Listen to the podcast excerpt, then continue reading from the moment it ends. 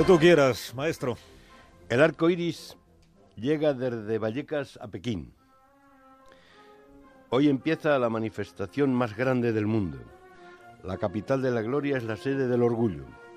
Se han instalado semáforos con iconografía gay para recibir a los homosexuales, a sus amantes y a sus hijos. La Cibeles abre los brazos a más de dos millones de ciudadanos del mundo. Madrid, que en tiempo de los reyes enlutados asaba a los sodomitas y a los herejes en la Plaza Mayor, es a estas horas Ática y San Francisco. Desde que Zapatero autorizó las bodas homosexuales, Madrid es la capital de la diversidad sexual. Aún hay católicos ultramontanos que aborrecen a los homosexuales. La Iglesia de hoy ha encontrado, por fin con el Papa Francisco, el lenguaje civil y democrático y rechaza aquel santo oficio que consideraba la homosexualidad pecado nefando, cuando decretó que los sodomitas no podrían poseer el reino de los cielos. Y eso que hubo papagais. En la bota italiana desde Julio César a Marco Aurelio, desde Botticelli a Miguel Ángel, hubo pocos grandes sin pluma. De los quince primeros emperadores solo uno no entendía. Los homosexuales vienen de una larga noche.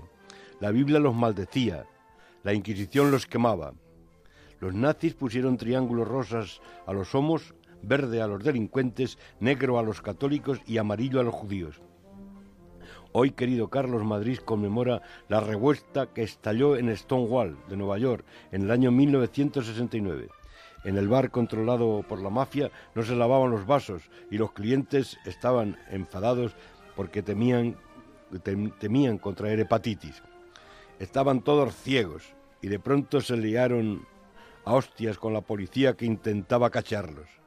Allen Ginsberg, el gran poeta de aullido que vio las mejores mentes de su generación destruidas por la locura, hambrientas, histéricas, arrastrándose por las calles de los negros al amanecer, proclamó el poder gay. En este aniversario, digamos, viva Madrid, viva el orgullo gay y viva el vino en vasos limpios.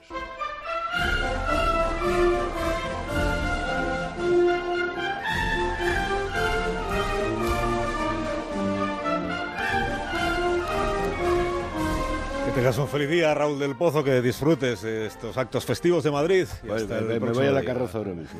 hasta luego. Adiós.